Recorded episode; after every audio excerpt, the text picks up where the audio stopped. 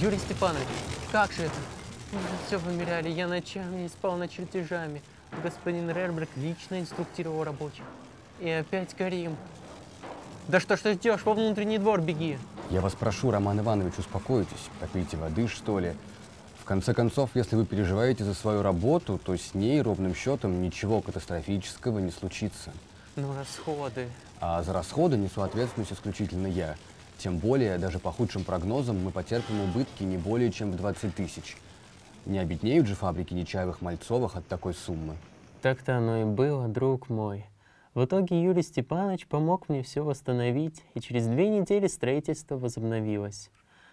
Ой, а что ж мы стоим? Пойдемте, пойдемте туда, в сторону Малого Знаменского переулка, и прямо по нему осмотрим здание со всех сторон. Да, Юрий Степанович Нечаев-Мальцов совершенно не уступал господину Цветаеву ни в искренней любви к искусству, ни в энтузиазме. Единственное, он практически не изъяснялся на иностранных языках. Французский, безусловно, он знал, и довольно прилично, а итальянским, который был ему необходим для коммуникации с мраморщиками, не владел. Поэтому на стройке часто оказывалась одна из чудесных дочек Ивана Владимировича, Марина или Анастасия. Давайте, право, передохнем, голубчик.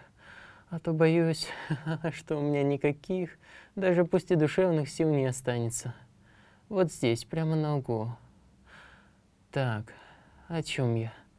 Точно, дочки Цветаева. Иван Владимирович звал их Муся и Ася. И почитал за послушных умниц. Но как бы не так.